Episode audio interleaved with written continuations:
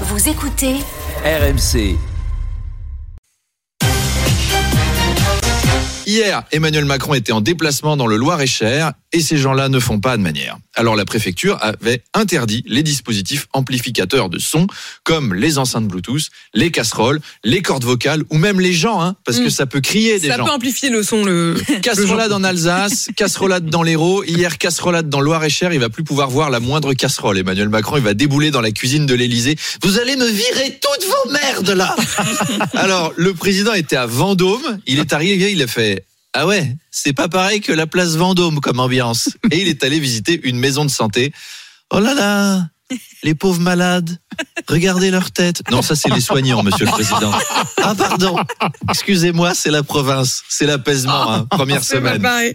Nos confrères de l'Obs, Arnaud, ont révélé cette semaine que l'ancien président Nicolas Sarkozy se verrait bien prendre la place d'Elisabeth Borne à Matignon. Oui, il s'ennuie. L'ancien l'ancien président, il doit écouter Carla Bruni faire ses gammes toute la journée.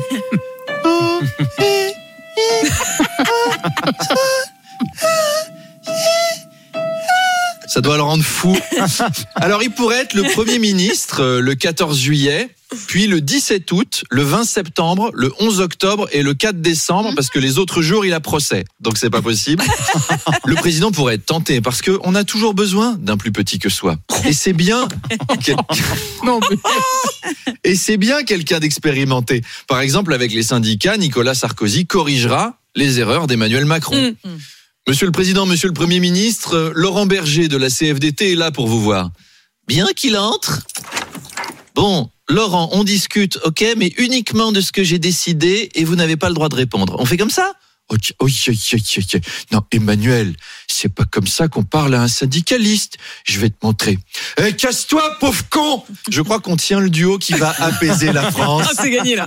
C'est gagné Toujours direct. l'apaisement. Alors, euh, vous vouliez aussi nous parler du nouveau projet de Vincent Bolloré. Oui, j'ai lu ça dans Le Monde. Vincent Bolloré a un nouveau projet qui s'appelle, accrochez-vous, Bien mourir. C'est authentique, c'est une application mobile destinée aux résidents d'EHPAD. Alors l'application proposera, je cite, de mieux se préparer à la mort, faire la paix avec soi-même, parler à ses enfants ou écrire une petite autobiographie à transmettre à ses descendants. Et ça, c'est Bien mourir, by Vincent Bolloré. Après CNews, la chaîne qui a signé la mort du journalisme, C8, la chaîne qui donne envie de mourir, et Europe 1, la radio qui meurt, eh ben Vincent Bolloré a le mérite de la cohérence. Alors ça peut être pas mal, je critique pas fondamentalement, mais on n'a pas forcément envie de tout savoir sur Non. sa grand-mère. Non. Je suis né en 1929 et j'ai rencontré votre grand-père en 48. Il était beau, il était fougueux, il me faisait l'amour des nuits entières. Parfois, on invitait votre oncle Jérôme à participer. Et j'étais une vraie chaudière quand j'avais 20 ans. Nous fréquentions régulièrement le club libertin des joyeux fricotins au Touquet. J'y suis allé jusqu'en 1999. Je me souviens d'Emmanuel, un jeune étudiant en économie qui a eu une carrière dans la politique très réussie. Ou de Laurent, un monsieur très bien qui fait de la télévision sur les chaînes d'information. Bon alors moi je travaille pas dans le marketing, mais Mm. bien mourir. Je pense qu'il y avait moyen de trouver un nom un peu plus sympa. Vous voyez, à l'EHPAD avec mamie. Mamie, je t'ai installé une application sur ta tablette.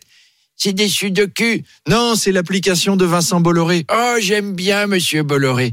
Il y a que des choses pour les gens de mon âge. Il y a l'émission de Sonia Mabrouk qui veut remettre la messe en latin. Il y a Pascal Pro. J'ai entendu les petits billets comiques de Gaspard Proust sur Hugo Clément? C'est amusant. Comment ça s'appelle cette application? Bien mourir. Bien nourrir. Non, mourir. Mais j'en ai rien à foutre de mourir. Tu veux pas m'installer l'application Bien se faire ken une dernière fois?